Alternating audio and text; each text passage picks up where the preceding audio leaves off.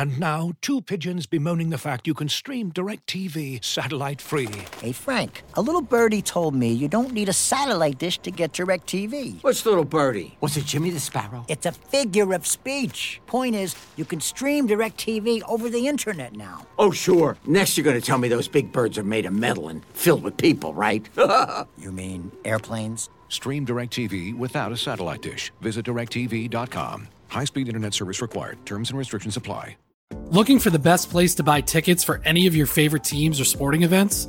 We've got the spot. Our partner, StubHub, has been the leading ticket marketplace in the world for over 20 years, providing a 100% guarantee with every order. From a worldwide selection of live events, the widest choice of tickets, and industry leading partnerships, StubHub has what you need to purchase with confidence. StubHub, an official partner of The Athletic.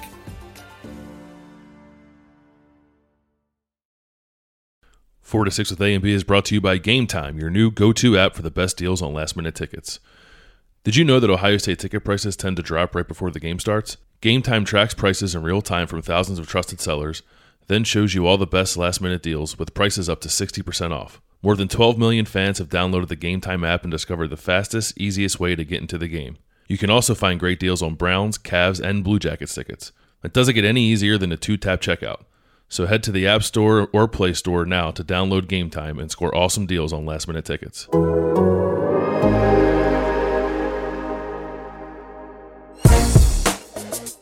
The culture is the culture. It's 4 to 6 A to B, competitive excellence, and the brotherhood. Uh, the plan to win uh, has never changed. So the culture here and the plan to win is always going to be here at Ohio State. Welcome back to 4 to 6 with A and B, which I have been told by the people in my head is the fastest growing Ohio State podcast on the internet. Did you make that up? Kind of. Uh, the feedback uh, last couple weeks has been pretty good. We've gotten uh, quite a few five star reviews. That, that number is coming up a little bit. I've been told on, on the back end that, that people are listening and the show is gaining a little bit of steam as, as Ohio State continues to roll through teams. So that was my way of segueing into a thank you for everyone who's been listening to this and helping us grow it. And I will ask again, because we were shameless about it, please subscribe, rate, and review on Apple, Google, Spotify. Tell your friends, family members to subscribe to The Athletic, theathletic.com slash forward dash six. If you're not subscribed, subscribe to The Athletic, theathletic.com slash forward dash six. Still get you 40% off. This is Bill Landis here with Ari Wasserman after Ohio State. Again, blew out another team 38 to 7. This one was a little different. It was uh, it was close. It was it was ten nothing at halftime. It was three nothing with two minutes left in the second quarter. It was a, it was a game, and then Ohio State blew the doors off of what was the number thirteen team in the country in the second half, and, and, and blew them off the field and, and won again comfortably. And you know, it's we we're in this point of the season where we always talk about Ohio State being sort of boring good, but I thought this was different. I thought this I thought this blowout meant something, even if in the end it sort of felt like the sort of blah blah kind of game that Ohio State's played all year. You get to a point in the season where you've, you're eight games in, something's got to mean something. You know, I mean, I it's so easy to dismiss everything that a team does by saying, "Oh, well, the teams they beat suck." You know, I mean, if everybody sucks and everybody sucks, this has to mean something. And I don't think Wisconsin sucks. I think they are a perennial ten win team. Um, 90% of the, the teams in college football would want to be Wisconsin, a team that can compete for a conference championship every year, especially considering the fact they're on a winnable side of the conference. Um, and, you know, they just don't have the, the, the players to match up with Ohio State, but it doesn't mean they're not a good football team. Ohio State has looked a lot worse against way worse teams than this. Um, and I do think that the weather assisted uh, Wisconsin a little bit. Ohio State didn't even attempt to pass till late in the first quarter. Um, there was some conservative play calling in the first quarter because Ryan Day didn't want to put his team in a bad position, which I thought was actually better than forcing it. I thought that that was a really good sign of Yeah. being a mature coach in your first year who still has something to prove and understanding, you know, where you are in in the game and who you're playing and you know everything. I thought that was tremendous. Yeah, showed a lot of confidence in his team. Yeah, I thought. yeah. that was good. Um, but to turn it on in the second half at home, um, Wisconsin didn't have a chance. They have uh, they got big performances out of all their best players, which I think is always crucial because when you're playing at the highest level, all of your best players need to be on. Um, and again, Wisconsin, I don't think they had the number one defense in the country, but they had the number one statistical defense in the country. And I think that pouring it on a team that physically can't stop you, especially considering the reputation of Wisconsin is that they're a very physical football team. Yep. I, I think that that was by far their best win of the year, and they looked really good doing it, especially in the second half. Yeah, it'll end up being one of the best defenses in the country. I agree. It's not. It's certainly not the best because I think Ohio State's is probably the best um, when you talk about statistics and just eye test talent on the field. But Ohio State went up against what I consider a pretty stout Wisconsin defense. Had 200 rushing yards, in, or just about 200 rushing yards in the second half. J.K. Dobbins played really well. I thought for all of uh, big games that J.K. has had, and and most of them were his freshman year, and he certainly had a few this year. I actually thought this might have been his best game, um, just with the conditions being what they were. Ohio State did have some struggles throwing the ball. It wasn't it wasn't a colossal struggle, but Ohio State to win the game, I think, had to run the ball effectively, and they really ran it down Wisconsin's through. And J.K. had had a monster game, both running the ball and catching the ball. And Ohio State actually rushing wise outgained Wisconsin for the entire game. Wisconsin's total offense was 192, and Ohio State, I think, in the second half had 193 rushing yards. So uh, it was it was total domination on both sides of the ball. Jonathan Taylor had 52 yards on 20 carries. I thought it was Ohio State's defensive line's best game of the season. DaVon Hamilton played really well, and I'm going to write a story that'll be on the Athletic on Monday afternoon that'll highlight some of that. I thought I thought he played particularly well on a day where the whole line was good, and, and I think when you wonder about fifth year guys and, and the kind of impact they can make coming back for their last year. I think DaVon Hamilton has been on an upward trend as a guy who might who will get NFL looks, and this was a game that's really going to help that. I thought he played very well. Um, but Chase Young was the guy who stuck out the most, and, and we're again having the conversation about whether or not defensive players can win Heisman trophies. This feels very legitimate to me. He had four sacks, five tackles for loss, two forced fumbles. Both of those forced fumbles led to Ohio State touchdown drives. He leads the country with 13 and a half sacks. He's second with 15 and a half tackles for loss. He's second in the country with five forced fumbles. He he individually has more sacks than 39 teams in the country do this year. I've only covered the team since 2014. It's the most individual, most dominant individual performance I've seen from a player, not only in a game against Wisconsin, against Wisconsin, but also over the course of this season. We put up the straw poll from the athletic college football staff for the Heisman Trophy on Monday. Chase Young is second now behind Joe Burrow. He got 10 first place votes. How much of this, Ari, do you think is just us reacting to the moment and Chase Young having a monster game? And how much legitimacy do you give to the Chase Young's ability to actually contend for the Heisman Trophy this year? The Heisman Trophy is not a trophy for the best player in college football. Correct. It's just not. Well, it's supposed to be, but it's it's supposed to be, but it's not. It's a popularity test, and it's predicated based on offensive numbers and how many cool plays you have on the way to the end zone. If the best player in college football won it, there'd be a lot of defensive players who won it. Mm-hmm. So, like, I, as a former Heisman voter, I, I had one for one year. I don't know how they do that. I mean, they kind of changed the voters up a little bit, but I had one a few years ago. You don't have one now? I didn't have one last year, no. Oh. Unless I'm forgetting. I can't remember. I don't think they just. There are like 900 Heisman voters, and Yeah. half of them don't deserve a vote. It's strange to me if they took one away from you. You should. uh I think Bruce Hooley. Might yeah, Bruce Hooley was the guy who did guy. it. So I don't know Yeah. who decides that, but. Um, maybe it was because I voted for Anthony Miller when I did it two years ago, and I put him at third because I thought he deserved to be on the ballot because he was the best player in college football, in my opinion. Yeah, and that's I think crazy. I think that was a crazy thing to do. Yeah. Um, I was just trying to be different and unique, and if you're watching college football in general, I thought he was the best player I'd watched all year. Memphis receiver, receiver for Memphis. Yeah. yeah. I don't even think he won the uh, best receiver, the Biletnikoff. Blitnikoff award. I don't think he did either. but he uh, we don't need to go down that road. But my point is is that i've always tried to think about it differently. And as a voter and as people who are voting like craig sager has a vote. Like there's a lot of people who aren't watching the games. They're just looking at offensive statistics. And uh, you get to a point where you have to decide whether or not it's even worth voting for him because it's kind of like the presidential election right? Like everybody doesn't feel like their vote matters uh, and I, I just don't know Craig Sager's dead. Just a point of clarification. Thanks, Matt Fortuna, for making me look like an idiot on my podcast. Um, but I think that that was just a point of reference of like the types of people who had votes. There, yeah. I mean, if you look through Rest the in list, peace to Craig Sager. I don't know he died. yeah, strong suit game he had a few years ago. Um, there are plenty of people that that particular example aside who have Heisman votes who don't deserve them, who don't watch college football. So it's a discussion of legitimacy. If you vote for Chase Young and other people vote for Chase Young, they have to make it a legitimate argument. And I don't know if we're at that point yet in terms of it being like a real life situation where he might actually go to New York. And I think there are a lot of voters, even when I was doing the straw poll, I'm like, am I going to put Chase Young on here or am I just being making a circus of this? And then I realized that everybody else was doing it, so I was doing it. So maybe that is what it would take to actually make this happen amongst all the voters. Yeah. But I think you have to get to a point where people have to accept this as a real possibility, and I think we might be getting to that point. And Doug Lesmerises made a good point in the press box after the game, saying the way that this happens is that the more people talking about it, the more legitimate it gets. And like you wrote about a little bit in your post game story Mm-hmm. about Chase Young, um, Doug wrote about it. Pete Thamel from Yahoo Sports. I mean, you have legitimate Bruce journalists. Feldman, Bruce Feldman. Bruce that he- Feldman. He, has Chase number one. So the, you have legitimate journalists, four who are at the game. This isn't SB Nation stuff. No offense to SB Nation or people sitting at home on their couches watching it and saying, because to be honest, defensive players should win the Heisman is a thing that happens every year because it's a lazy story that anybody could write.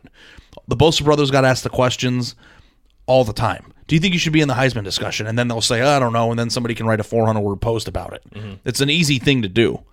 But actual legitimacy is the thing. And I think a Chase Young is the best player in the in college football right now. So he's got that down. He's got the numbers down because 13 and a half sacks through eight games is ridiculous. It's just about legitimizing it. And do you think it's legitimate nationally? Do you think like there's a chance that once the voters start voting and they start breaking down the real life non straw poll type real votes that he could go to New York? I think right now it is legitimate. There was a, there was a major groundswell of support for Chase Young after that game. Like people talk about Heisman moments, and, and there's a lot of games left.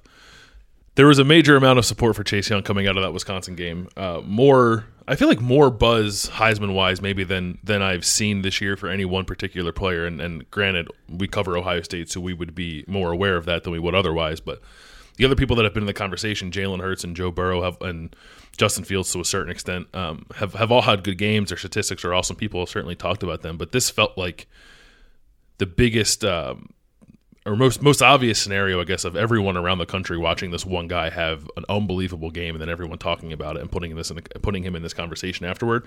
So I do think it's legitimate. He has to carry it forward.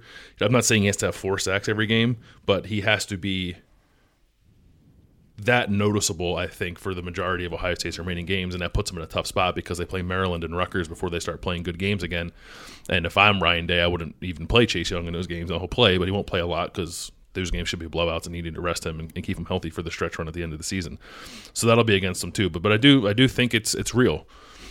I think at this point he's in a really good position to get invited to New York. Um, I think it would help him. He's averaging just under two sacks a game, but the season record, FBS record for sacks in a season is 24. He's nine and a half off of that right now, with probably before the Heisman vote, what four, five games left to, to get there. Um, I don't think he'd get there in five games because that'd be a ridiculous run. But if he's pushing toward that, and then it looks like he might be in a position to break it before the season ends and after the Heisman would be awarded, I think that would help him. That was Terrell Suggs' record back in 2002. Um, I, I think that is out there for Chase, and and I think that's a record that people maybe didn't think would be touchable. And I actually, when I was looking that up, I found it on an article from Bleacher Report that was an article of the college football records that would never be broken. It's really hard to break, but I think Chase Young right now is positioned as well as anyone has been in the last, you know, 20 years since that record was set to, to really challenge for it, and that would help him. But I still think it's hard. I still think it's really hard for a non quarterback to win the award. But I also don't know if all the quarterbacks this year have been setting the world on fire in the way that, that makes one of them the obvious choice for Heisman Trophy winner. So When I was doing the straw poll yesterday, I had a hard time. who'd you put one? Burrow. I put Chase Young one. But I put Burrow one because I didn't want to look like an asshole. And that's the problem. And like I'm just giving you my thought process. I don't. I guess. I, guess my general point would be is that I don't think you would. I, I think. I think we're at that point that you would not if you put Chase Young one. Like I think Chase Young has been better at football this year than Joe Burrow. Mm-hmm. Joe Burrow's But again. I just don't want to be the the Ohio State beat writer that puts somebody. f- You know, I I think I, there needs to be some thought into it. And as long as, and I think this is there's a there's a few things that can hurt Drop Chase. One it's people who are split who want to vote for him who don't because they don't want to be the outlaw in the poll tracker world where people make fun of votes. They don't track heisman votes but i do think that when you put something in you don't want to look like an idiot. And even if you feel a certain way people don't do it because it's more easy it's easier to conform to the groupthink mentality than it is to actually think for yourself and i think that's a huge problem in the heisman voting in general Like there have been time. I don't think Tua is having a before he got injured was having such a great year that it's just a second thought that he's in it. But everybody voted for him because everybody was voting for him.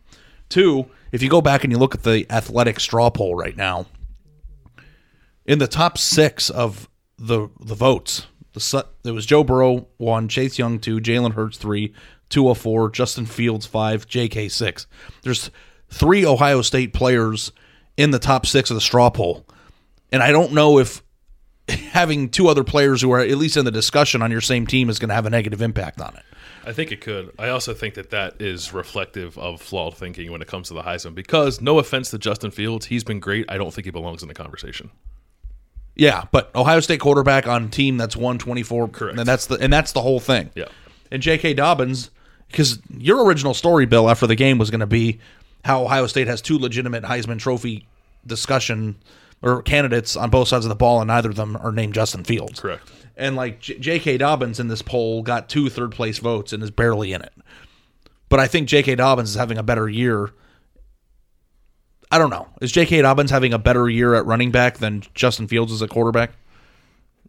I don't. I don't even And know. it's trivial. I don't know. that. Yeah. I mean, who do you think's having a better season? J.K. is like second in the country in yards from scrimmage and like never plays in the second half. So probably J.K. Justin Fields has a ton of touchdowns. He's second in the country in total touchdowns, which is not something you should gloss over. But in terms of total offense, production, yards, um, he's like f- he's 46th in the country in total offense. He's not slinging it all over the field because the offense is balanced, but he's also not running like a crazy person because he hasn't really had to yet. And so he's being hamstrung a little bit just by the situations that Ohio State is finding itself in, and so are J.K. Dobbins and Chase Young to a certain extent. But I would say total body of work, J.K. Dobbins is having a better season, I think I could agree with that. Um, and it's close. I think the reason why Justin Fields has been so remarkable to me is because he's a lot better than I thought he was going to be. Mm-hmm. That doesn't mean that he's having, you know, that's a factor. And I, but it doesn't mean that they're better than the legitimate or the uh, the veterans on this team that have, you know, everybody knew they were going to have to count on. Um, but Chase Young might not get the Terrell Suggs sack record, but like if he ends the Penn State game the way he did, was that last year? Last year, yeah, Like that's a Heisman moment too. for sure. You know, like I don't know if it is only like if he does something like Nick Bosa. I thought it was so funny, by the way, just a small segue that everybody was talking, and myself included, like Chase Young is better than the Bosa brothers, and then like Nick Bosa has the craziest defensive end game in the history of the he had football. three three sacks, and then he like jumped uh, over, yeah, that in first half. interception, and he like Yeah. juked people on the return. I was like, okay, he goes, yeah, you think Chase Young's better? Get a load of this, guys. Wasn't it? Uh, did Curtis Samuel tackle him on the re- interception return? I don't know. That stopped him from scoring a touchdown. I think it might have been. It might, I don't know. yeah, Um, he looked good running the ball. I thought he was going to score. So did I I. mean, he has he has some moves. He goes, he had some moves in his Larry Johnson toolbox. Yeah, Joey Bosa had a good game too. Like uh, all Yeah. Twitter all day Saturday was, oh my god, I can't believe how good Chase Young is, and then Twitter all day Sunday was like, look at Joey Bosa and Nick Bosa terrorizing the NFL. And you know, I have to check myself because I, I I know that recency bias is a real thing. Nick Bosa and Joey Bosa were unblockable, but I still think that Chase, the way Chase Young changed the game on Saturday. Let me ask you this: If you had the most dominant player in college football and the most dominant player, and you had a choice between that most dominant player playing quarterback or him playing defensive end, which would you take? Ooh, I think I'd still probably pick quarterback because there's just more like and. Uh, there's more opportunities for the quarterback to make plays unless you assume the defensive end's going to get a sack on literally every play, which isn't going to happen. You can. I think you Chase Young negate- changes can ruin an entire day for an offense. Yeah, but Justin Fields, just to use him as an example, can also ruin days for a defense when a defense drops eight into coverage and somehow miraculously gets pressure. Yeah, no, you're right. And then he runs around and throws the ball over your head. I'm just saying you can make a chase. I mean, uh, you can make a case. Chase and case kind of rhyme a little bit. Um, Sounds like you're building the early early stages of a Heisman campaign. no, I just think it's crazy. Wisconsin had no chance yesterday because Chase Young ruined their day. Yeah, Like, I mean, they, you know, that thumbnail that you tweeted.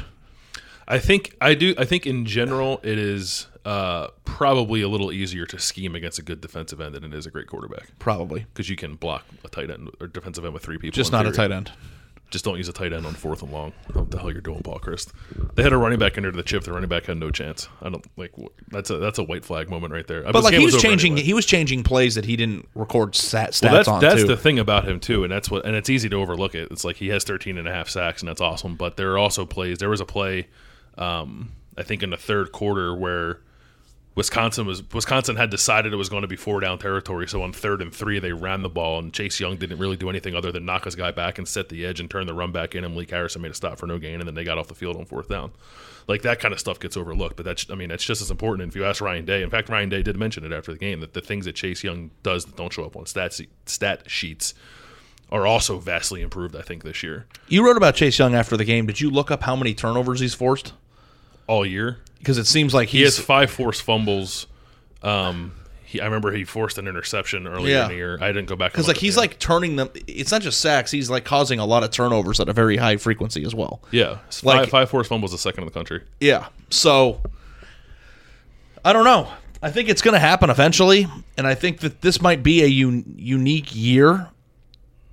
I just got an email: Chase Young changing Heisman voting from somebody I've never heard of, a senior account executive at Branded PR. Ohio State's shelling out that money. Yeah, I don't know if this the Heisman campaign thing is actually going to happen, I don't think I, Ohio State's ever actually done a Heisman. I campaign. can't remember them ever doing it. It's hard. I told uh, I told the Ohio State sports information director Jerry Emig that um, he'll be able to retire on on his feat of getting three Ohio State players to New York for the Heisman Trophy ceremony. Brought to you by DraftKings. Brought to you by DraftKings.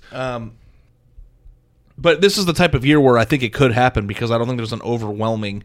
You know, Tua is out now for a while, so I think his entire candidacy is over with. uh, there there seems to be at le- uh, uh, at least some buzz to the idea that Tua might not play against LSU. I'd be pretty surprised if he didn't play against LSU, but I guess it's possible.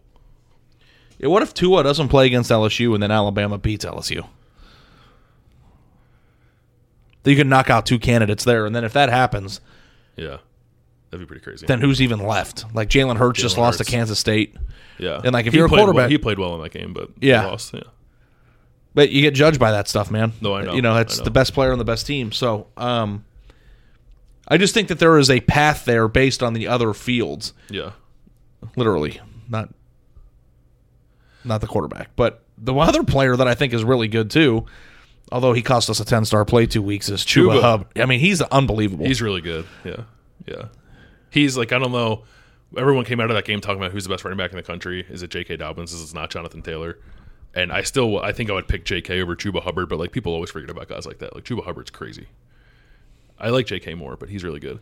Um, there's another defensive tackle on this list that got a vote who's that? derrick brown from auburn third place Nice. Yeah, he's been on straw poll list, I think, for a week or two now. There's always kind of a straggler defensive player, like at the end of a list. Like Jonathan Allen, I think, was there a couple years ago, and uh, somebody was there last year too. I forget who it was. but what defensive player would you even say is be, is like i don't know if this makes any difference is your heat on Yeah, my what, girlfriend what turned are you a on. nutbag It's not my decision, man. 65 degrees outside and the heat's on how are we going to do a podcast here with the heat on It's not my decision, man. Take it up with my lady. what's i will Good luck with that one. My girlfriend was in my apartment and she started messing with the heat on Friday night, and I was like, you, "You'll leave if that's Yeah. we're not we're not messing with the heat in here." Slight difference between that scenario and my scenario is that we own the house together and you guys don't. Moving on. What was I even saying? I'm really Last off right now. player to do something. I don't know. I don't know. Oh no, I, I think that what I was saying is is that um there's image, right? There's like a there's a thing about image when it comes to the Heisman. I don't know if we're going too long on this, but Chase Young has an image. yeah. Like the whole predator thing is funny. He's the brandable. braids. Like he's a very personable guy. he is. Uh, He's like a very nice person and a very easy person to talk to. And I think that you could campaign around that guy very easily with all those graphics we see with the Predator. I've never even seen the movie Predator, but like the braids are identical. Yeah. and like he's, I I think that like branding is a huge thing with this too. It's like you got to be a personable guy. And like if he starts talking and saying funny things in interviews and stuff, I think he could really because that's the one mistake I think a lot of Ohio State players have done. Even like Ezekiel Elliott, when he was like he was the most legitimate, I think, on your time on the beat, Ohio State player that actually could have won it. He right? was the closest, like mathematically, to winning, even though he actually finished like eighth, I think, the year. But like every time we asked him about it, and that was not the easy story for a guy who's never going to win it story. That was like legitimate. What do you think? Yeah. I think I, I recall this that he would always say, "I'm focused on the team" and all that stuff, and that's nice. But like, if I were Ezekiel Elliott and I was dominating college football, I'd be like, hell yeah, I should be a Heisman. Yeah. I'm the best running back in the like. And I think if you say those things, the more headlines come up, and then you have a chance to back it up on the field, and then people start voting for you. Because the thing is, is you know, and I'm reading back to my text message with Fortuna. He said Craig Sager had a freaking vote, so that's how my mistake happened. Um, but you need to appeal to those types of people, like the people who don't cover college football every single day, as the example, right? And how do you do that? You open your mouth, you get more national coverage, and then you back it up on the field. And I think Chase Young is in a situation where he can do all those things and appeal to people that don't cover the sport. Yeah, well, I, I think you'll see Ohio State get Chase Young out in front of people more and maybe try to talk about it a little bit. His family is very much behind it. I talked to his dad after the game. Other people talked to his dad after the game, and, and Greg Young, Chase's dad, did not shy away from the fact that he thinks his son should be in that conversation. Of course, he thinks that, but I think it helps to get that out there from anybody. Uh, Chase is on Twitter retweeting anything with the words Chase Young and Heisman in it. Um, so, so I think you're starting to see a little bit of that, and that can help too. And the other thing, and we can move on after this point, that I just think it's worth mentioning, and this is uh, again stealing uh, an idea from our buddy Doug Lesmerises, but but I, I always like the way that he sort of couched the Heisman Trophy, or at least what he thinks it should be. And he always said it should be about the player who tells the story of the college football season. Can you tell we used to work with that guy? Yeah, yeah, we did. Um, I always like that, and and I think it makes sense if you view Chase Young through that lens that he has a very compelling argument because Ohio State, everyone thinks Ohio State's the best team in the country. Everyone thinks Ohio State's untouchable. Ohio State's offense right now is just sort of what it's been. Like it looks different from last year, but like everything they're doing offensively is not surprising from what we this, what we've come to learn about Ohio State over the last seven years. This defense, the turnaround it's had from one of the worst in the country, from the worst in school history to probably being the best in the country right now, is kind of remarkable. And the guy leading that is Chase Young. And if Ohio State is still sitting on top of college football by the time people have to cast their Heisman votes, and it's because the defense has been so good and, and such a turnaround from last year, I think that will help Chase Young. Yeah, and going into a game against, I mean, I know the voting happens before the playoff, but if Ohio State's going into a game against Clemson or Alabama, you want that guy on your side. Right. Like that's the kind of guy that like can help you win the game. And I think I made that point on Twitter the other day during the game of like this guy is the most dominant player I think I've ever covered at Ohio State, and like he's the type of guy that can lead you to a national championship. And I think people need to understand that about him. So I think the next question, and you're the host, so I'll let you take it, but like it's how much how much should this guy be playing in the next three weeks? By week, then I mean, I know our friends over at Buckeye Talk were having a debate about whether they should even go to go to Rutgers. I'm not going to Rutgers. Yeah. So um, if I'm not should going, be on the. He should be on the. Yeah, You're, he should be exact. He should be on your plan. yeah, the California plan. the. California plan. Okay, here's an image for you guys, and this was me two weeks ago on Sunday watching NFL football on my couch. Picture you're sitting in your sweatpants for the day, you don't feel like getting changed, you're sick of microwave leftovers and frozen pizza, maybe you don't feel like cooking for yourself at all, and DoorDash is here to help you. It's restaurant quality food with a living room dress code. With door to door delivery in all 50 states and Canada, order from your local go tos or choose from your favorite national restaurants like Chipotle, Wendy's, Chick fil A, the Cheesecake Factory, others. I ordered my wings from Wingstop. It was great. It took 30 seconds for me to go answer the door. I didn't miss any of the games. Had to barely get up off my couch. It was awesome. Right now, our listeners can get $5 off of their first order of $15 or more when you download the DoorDash app and enter the promo code AB. That's $5 off your first order when you download the DoorDash app from the App Store and enter the promo code AB. Don't forget, AB, $5 off for your first order from DoorDash. I mean, he's going to play. I don't think you just shut him down completely. One, because I think like momentum matters and staying fresh matters. But what are they going to be favored? They play. They're off this week. They're home against Maryland. They're going to be favored by what 40, 40 38, 38, 40 40 38 to 42 probably. They play Rutgers on the road the week after that. To be favored by 50. 50 and a half. I was the early line I saw for that one. like he'll play in both games, and I think I don't know. I might have mentioned this to you. I mentioned it to somebody on Saturday. If Chase Young plays one quarter in each of those games, I think he. I think the net off those two games is probably still four sacks. I think Maryland might start a freshman offensive tackle. Yeah, if you're the Vegas lines odds maker and you get a quarter of the Rutgers game, you have the, you set the over or under at two and a half sacks for a quarter. I would take the over, especially against Rutgers. But I still, I might also might take it against Maryland, unless Maryland literally blocks him with four people. So like you would set the total line for two quarters of Maryland Rutgers football for total sacks at four and a half.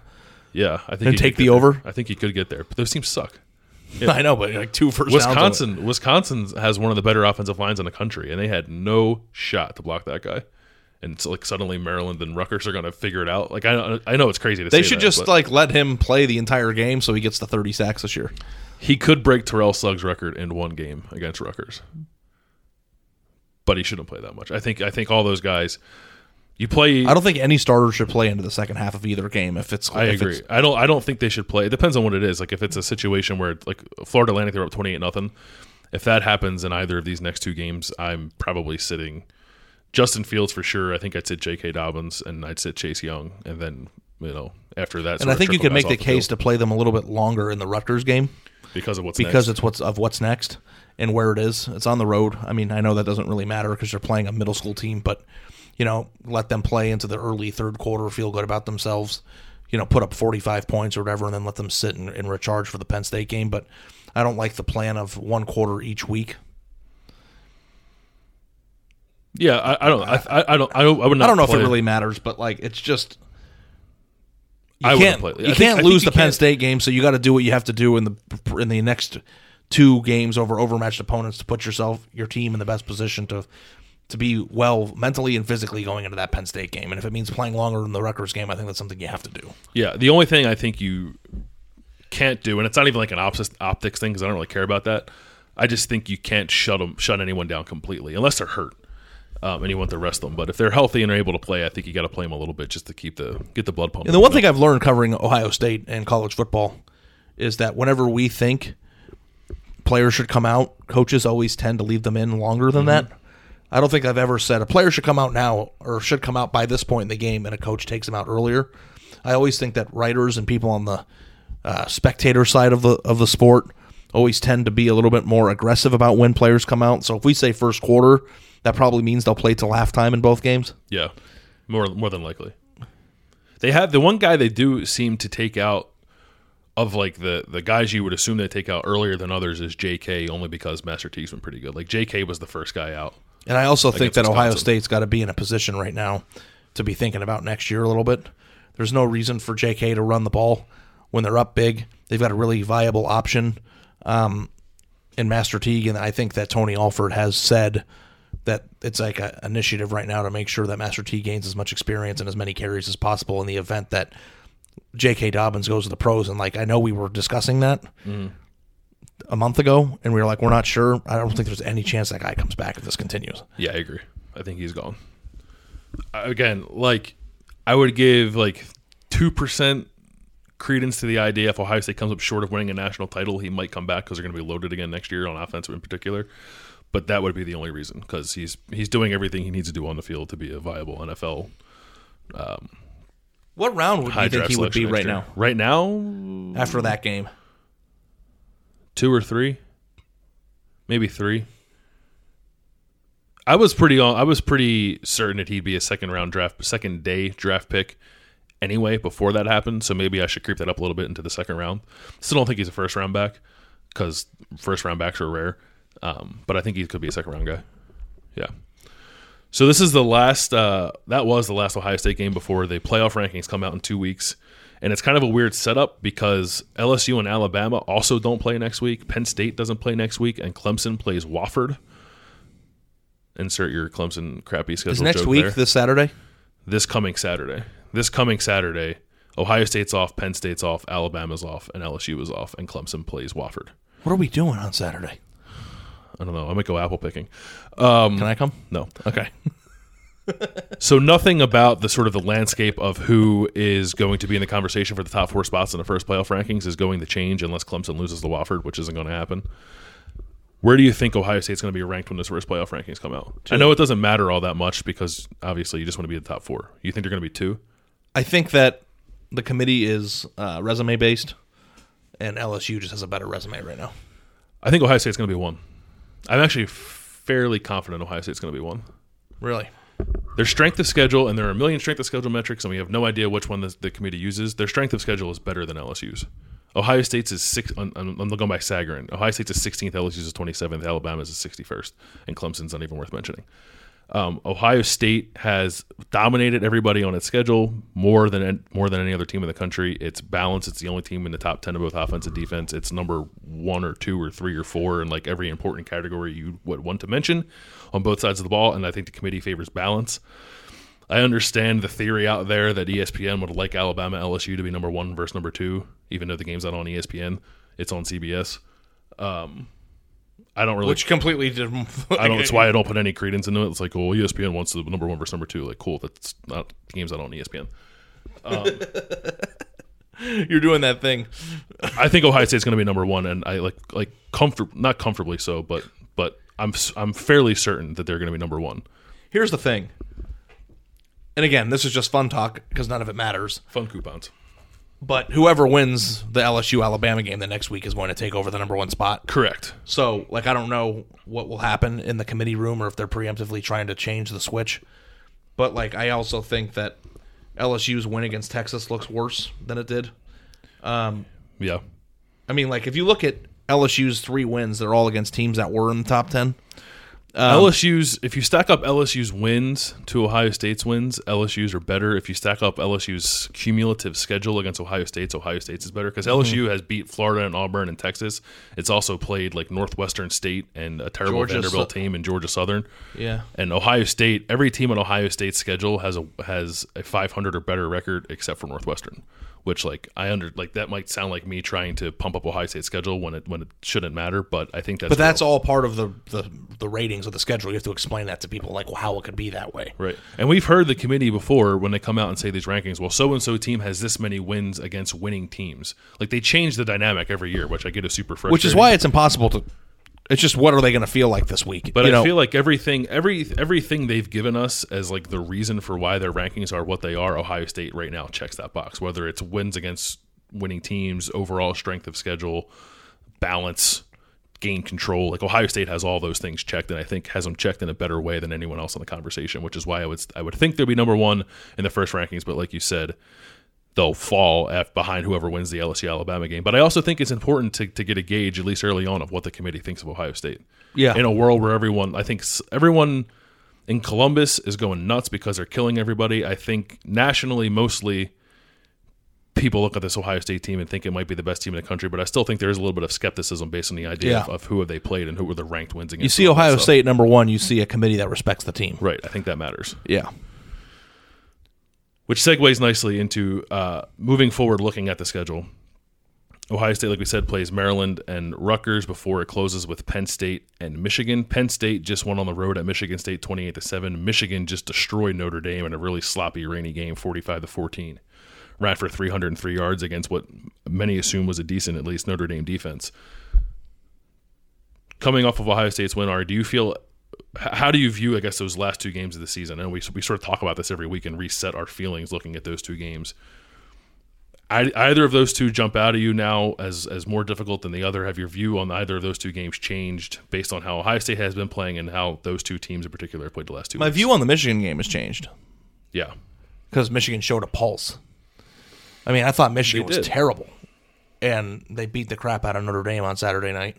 And I know the rain probably helped, they pushed them around though. but physically they they beat them up at home. And you know, if Michigan would have just lost that game, it just would have been like this season's a, a dumpster fire. And like I know they have two losses, um, but that is a game coming off of the Penn State game. Like I think Penn State's a better football team than Michigan, but I think the cumulative effect of playing that Michigan game when they're playing it, under the circumstances they're playing it in, makes it a harder game to win, especially considering the fact that it's on the road. Having to beat Penn State, then turn around and go on the road for a rivalry game against a team that might be feeling itself because they still play Michigan State. They're probably going to beat Michigan State. Like Michigan could be feeling really good about themselves at that point. Um, I think that makes it the tougher game right now. I, I really do. I I think Penn State's going to be a really hard team to beat, and I think. I mean, I also think there's a chance that Ohio State could blow Penn State out. I think the spread of that game is going to be more than two scores. Um, yeah, I think it would be two, like seventeen. But I just think the thing that we talked about all year, Bill, is the cumulative effect of it, right? Mm-hmm. And if Michigan has a pulse and actually might be able to draw up a game plan that can, you know, exploit some things, get them at home. Harbaugh's desperate to win that game, so people will get off that program's back. Um, Ohio State's going to come in feeling good. They're going to be, you know, hopefully uh, for their sake they'll be focused. But I don't know. I just think physically coming in after Penn State, going on the road after Thanksgiving, and having to beat that team that's feeling good about itself might be a more difficult task than beating Penn State during the day at home. I think I'm starting to change my view on that as well. The thing about both Penn State, because I've I've said all along that I that I thought Penn State was its toughest game, and even before the year picked Ohio State to lose that game, which I obviously wouldn't do now. But surprise, I was wrong. Um, neither one of these teams are particularly good on offense, and it's kind of a, a little more surprising maybe for Penn State because Penn State recruits a little better, and I think has at least on paper anyway some better, highly rated skill than than Michigan does. Um, both are really good top 10 defenses and both are sort of average offenses. And I, suppose Michigan could be starting to round into form. And maybe it's unfair to criticize their passing game because of how crappy the weather was against Notre Dame. But I still think, and, and I thought you saw it from Wisconsin this week, you can't just line up and try to run the ball in Ohio State and hope you win. Um, I think the defense is too good. I think the defense is built to stop that, and you have to be able to throw the ball to beat them while also trying to find a way to stop Chase Young. You can't be at, beat any team that is as talented as Ohio State one dimensionally. I don't care what dimension it is. Yeah. Right. And I look at both of these offenses right now, and I don't even know if they're one dimensional. I just think they're both kind of flawed offensively. Like neither not, neither one of them are ranked in in the uh, top thirty in like either rushing or passing offenses. Um, and I think like there's not there's nothing really elite about it, either of these teams on, on that side of the ball. Now their defenses are good, and Penn State has a lot of speed on defense, and I'm I'd be curious about what that means for Ohio State. Um, but I also think that Ohio State might be able to line up and run the ball on Penn State the way they did on Wisconsin. So, and and maybe you can't do that against Michigan. It looked looked pretty stout against Notre Dame uh, on Saturday night. So I, I'm I'm starting to change my mind a little bit that Michigan might be the tougher test. Not really because I think Michigan is better, because I know Penn State just beat Michigan, but because of like you said, the cumulative effect of having to play that that game on the second leg of a back to back with Penn State being the lead in. Um, the emotions of that game obviously always factor into it. It's on the road. We still don't know what Ryan Day is going to be in the Michigan game. Um, I would feel fairly confident that he'd be okay and be able to handle the moment, but it's different. He's never experienced it before. And this stuff is so reactionary, Bill. What do you mean? Our feelings change on it every week because we're getting more information every week. So, like, I, and that's the way it should be. But I, I, I just like Michigan beating Notre Dame the way they did it. It's like I now have forgotten that Michigan has lost to Penn State. You know, Michigan and lost to Wisconsin. and it was Michigan Got you know, ass kicked by Wisconsin. Yeah. So it's just like I don't know what what what information is more valuable the, the information you get later in the season or the all the information cumulatively or like you know I don't know if being reactionary is bad but we we can only analyze the information that is in front of us. So it's like I don't I don't really view it as reactionary. It's just like this is what trying to make Ohio State's remaining schedule interesting. And like we're not trying to falsely create a sense of urgency because if we think Ohio State's going to roll both those teams, then I think we would say it. And maybe that's the better question. Ohio State has killed everyone on its schedule to this point. Its margin of victory is the best in the country. It's ridiculous. It's like 31 points or something like that. Do you view that to be the case moving forward with these two games looming at the end of the year? Is Ohio State going to leave no doubt and blow Penn State and Michigan and whoever they play in the Big Ten championship off the field and roll into the college football playoff, having beat everyone on their schedule by 30? I want to look up the 2006 Ohio State season real quick. Um, because to me, I can't remember any Ohio State, at least in my lifetime, and I'm 32 years old, season where a team went coast to coast from beginning to end at the regular season and just beat the crap out of everybody. So I'm looking now, and there was one weird game in uh, at the 2006 um, season. So none of these games were close in 2006. None of them. And then they had a weird game against Illinois on November 4th, and they beat Illinois by 10. And then, of course, the Michigan game was a three point win. I don't know if there's been a season in Ohio State history, and I guess maybe somebody will tweet at me and say the 1939 team won by a margin of 68 points again. I don't know. In the modern history of at least my 32 years on this planet, Ohio State has not gone coast to coast by beating everybody by 25 or more points. So the gut feeling I have is that Ohio State is immeasurably better than both of those teams and will beat the crap out of both of them.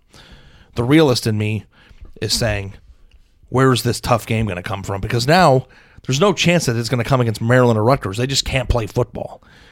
And I think there's enough evidence to suggest that Ohio State won't lay an egg in either of those games. To I'm not even saying lose, but just to make it close. What would have to happen for Ohio State to be uh, play a close game with either of those teams? It's like impossible. I can't. I can't even come up with a scenario where it would be close. quarterback injury would be the only one, but even then, I still think they could run. They run it down their throat. I, I honestly don't know that there was a chance that th th either of those two games will be close. So that leaves us two options in those two toughest games on the regular season schedule for one of them to be close. And I feel like every time Ohio State blows out a team, the Penn State game gets closer. I don't know if that's just like rational or just like in my head. This has to happen eventually. No team just doesn't get challenged on for an entire year. But on paper, Ohio State is much, much better than both of those football teams, right? Yes, I think so. I think that they might have games in one or two of them just because of the law of averages of teenagers going out on a football field and not being able to just beat the crap out of the team they're playing. Yeah. I don't know which one it is, but right now I'm willing to say that I think they're going to go 13 and 0. I think they're going to be undefeated Big 10 champions at the end of the year. But that doesn't mean that they're going to beat everybody with ease. I just don't know where it's going to happen. I think they might beat everybody with ease. I think I think I think they're going to win both of those games by at least two scores, which in my mind is a is a comfortable one. So if somebody sets Two the touchdowns. we love doing setting fake Vegas lines here. I'm going to set the Vegas line here for those two games to you, okay? Okay. The Vegas line for total margin of victory in both the Penn State and Wis- Michigan games, total for both, mm-hmm. is 27 and a half. Over under Ohio State wins. Over. I don't like it's not and I'm um, possibly prisoner of the moment just like all of us are right now with the way Ohio State's playing. I don't think like and I hate the transitive property, but I do think you can use it sometimes when you're when you're talking about I don't teams in the same conference like Wisconsin destroyed Michigan. And Ohio State just like kicked the shit out of Wisconsin. I also use the transitive property for Wisconsin losing to Illinois. Did you? I did in my head, yeah. Yeah. I think They, they lined up it- against Illinois and they lost. I don't think you can Yeah. like use it like all the time, and it gets used way too much. But I also don't think you can totally ignore it. You can't use it in the sense of Team A beat Team B, and Team B beat Team C, so Team A is going to beat Team C. I don't think that's the way it works, but I think you can identify a weak team or weaknesses on a team by looking at what they did or who they struggled against. Yeah. and like with like even if you go back and you look at Ohio State's last two seasons of Purdue and Iowa, you know those two games, Ohio State got out schemed by Iowa because they couldn't adjust to what they were doing with their tight ends, and Purdue played the best game in the history of mankind with an offense that was designed around Rondale Moore, and Ohio State had no answer for that too, and could not run the ball or score in the red zone. Those were different types of losses than Wisconsin's loss to Illinois, but I still think that you could say that Ohio State was flawed systematically in certain areas because of those two losses. Lining up and losing to Illinois, which is a way worse version of Purdue and Illinois or Iowa the last two years, is a I don't care how it happened, it happened and then people thought that Wisconsin was going to rebound and beat Ohio State or be in a situation to play with them Or cover. or cover. Come on, they lo- they lined up. The physical big boy Jonathan Taylor led offense lost to Illinois. That matters, and that team beat the crap out of Michigan. I just don't think that oh, oh, Michigan can match up athletically. That's the thing. You got Penn State on the left, and Penn State is the team that has the most talent in the Big Ten to match up athletically. Mm-hmm. And then you have Michigan on the right, which has all the rivalry and history and emotion and home field advantage and Jim Harbaugh needing the win and all the like extra stuff. So to me, if I think a team is going, guess which one I'm going to think is closer. The But talent. you said, but didn't you say you, you said the Michigan game? If, if you had to pick one of the two, didn't you say the Michigan game would be the one you picked to be yeah, I know. sweatier? But the reason why I said that is because I can't identify it. Does that make? I I, I don't know. I think Ohio State. I want to say that Ohio State's going to beat the crap out of both of them, like you do. But like my irrational side to just the history of the way things go makes me think that Michigan might give them a game. Yeah. But if you took the names off the helmets and you took everything, um, the and the and part of it too is again, let's not forget where it lands on the schedule. That that was also part of it. But I think Penn State is a more equipped football team to beat Ohio State than Michigan is. I just think that Michigan is in a situation where it can capitalize on other things outside of how good they are physically to win that game. Yeah, I guess my what it comes down to for me is that I don't know if there's a defense in the country that can totally shut down Ohio State's offense. I just think there's too many answers with Fields' legs and Dobbins and that offensive line and the skill they have at receiver.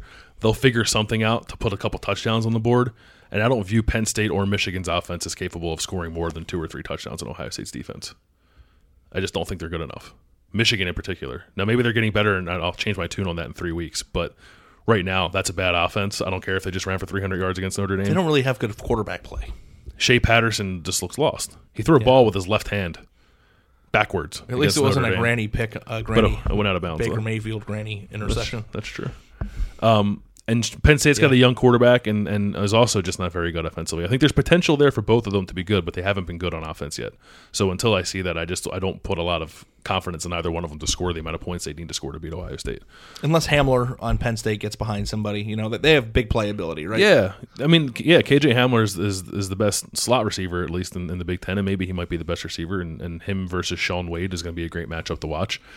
Quarterback's also got to get him the ball, and I don't know if Sean Clifford's that dude or not. Maybe we'll I guess we'll we'll see as he continues to go throughout this first season starting. But as it stands right now, I think both of those teams, Michigan and Penn State, have decent defenses that might give Ohio State something to sort of work their way through, like we've seen against Northwestern and Wisconsin, that also have decent defenses. But then guess what happened? They just destroyed them in the second half of those games or the second quarter of those games, and the offenses couldn't do anything against Ohio State's defense. I'm not saying they're going to beat both those teams 50 to three or even 38 to seven like it was this week. Um, but I just don't know if either one of those teams is built to keep it even within two scores of Ohio State with the way they're playing. And you can beat the crap out of a team and win twenty-seven to ten. Yeah. It doesn't have to look fifty-two to three. Right. Especially when you're playing teams that, that have at least that kind of talent on paper.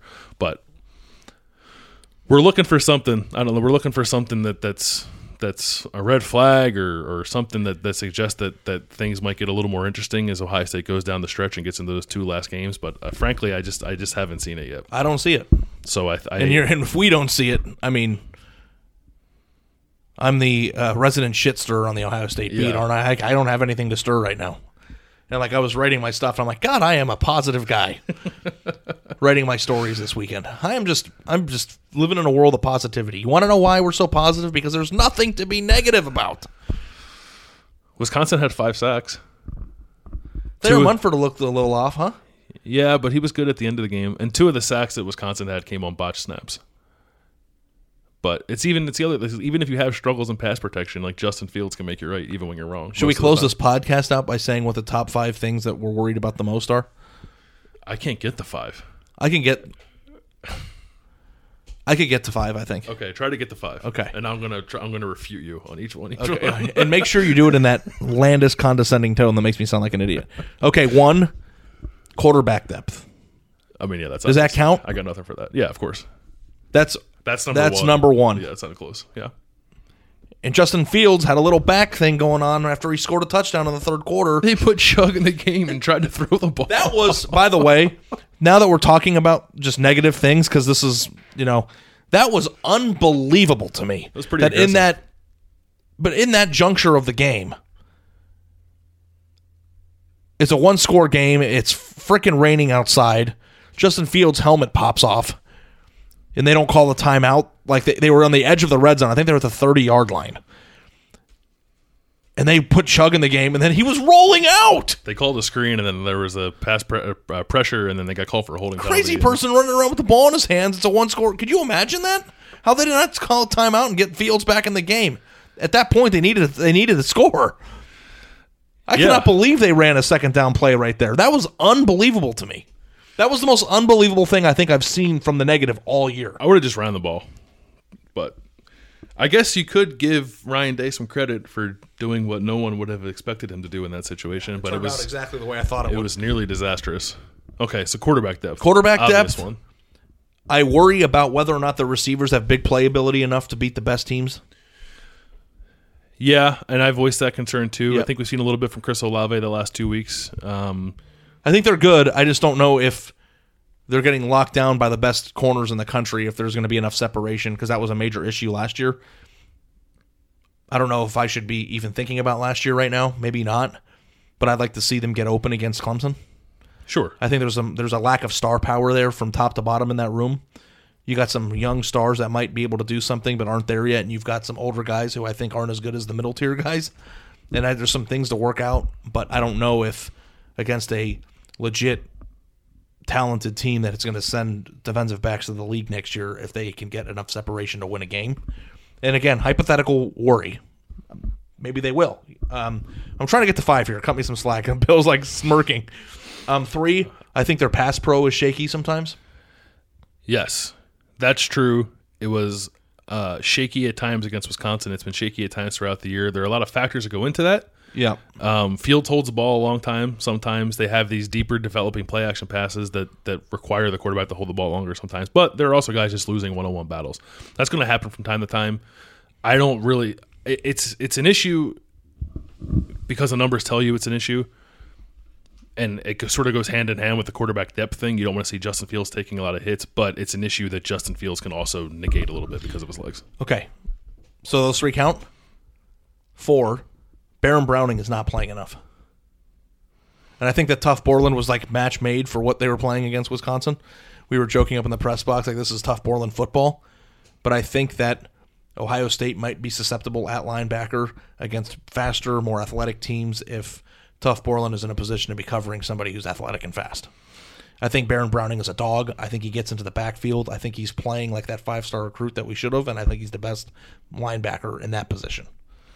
I agree with that, and I think if they find themselves in a position where there is a clear athletic mismatch for Tuf Borland, that Baron Browning They'll will play more. rectify it, yep. Yes. Can you get the five? I think I can get the five, but I'm I'm going to be stretching five. Okay. Their punt returner is a madman who doesn't make plays and is going to turn the ball over. I don't know what we're possible. I don't know what we were doing Demario. watching that, but that it was pouring down rain. It was like he was at a freaking water park, and the guy's calling a fair catch and diving backwards to catch the ball. Like that was insane. Not to mention the fact that he hasn't done anything as a returner all year.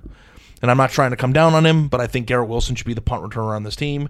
He had a and they one. have no special. If I had to put Demario McCall or Garrett Wilson to go catch a football in any way, I'm picking Garrett Wilson.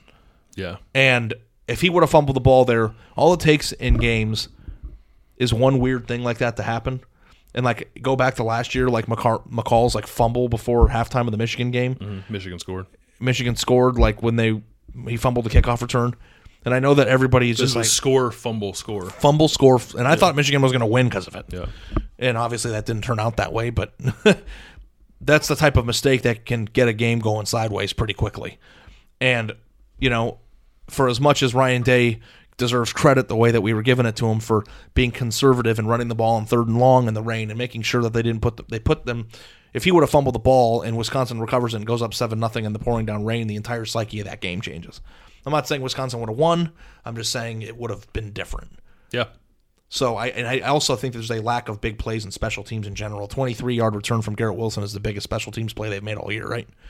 If you don't count punt blocks from Olave in the Indiana game. Which I think you should, but return Yeah. return game. Return game. Yeah. Yeah, I thought the Wilson return was pretty good, and I would, I think you will probably see him back there moving forward, or at least more frequently. I agree with that. That's potentially dangerous. I don't think it's dangerous against a team like Rutgers or Maryland, but, I But that's a it's nitpicky dangerous. five things. That's a very nitpicky five things, which I think is a good illustration. It's a good of illustration. where Ohio State is right Because you didn't say uh, their defense sucks. like, Your defense uh, can't pursue to the ball and can't tackle and is routinely out of position. and their offensive coordinator's a mouth breather. No, there's nothing like that. Yeah, yeah. That wasn't the issue the last two years. That was like Yeah. three years ago. Yeah. All right. We'll wrap up there. Again, thank you so much for helping us grow this podcast. If you can, please subscribe, rate, and review on Apple, Google, Spotify, wherever you find podcasts. Uh, if you're not subscribed to The Athletic, you can get subscribed at theathletic.com slash four dash six. Tell your friends, tell your families, tell your enemies to sign up for The Athletic. Uh, we'll be back later in the week with our subscriber-only Q&A show. And then uh, I teased this last week. We didn't really get to it, but I promise you sometime over the next three weeks because they're playing crap opponents, we will have a podcast that will be almost exclusively dedicated to recruiting because I think we need to have a nice, robust conversation about that. Yeah. It's just kind of harder when their entire class is full. Yeah, and that was a game worth talking about. But we'll get into it. Maybe if you have recruiting questions, get them in. Maybe we can we can talk a little bit about it uh, later in the week on the next podcast, and we'll and we'll try to carve out some time moving forward before we start getting to the Penn State talk talk about it too. We'll see you guys later in the week.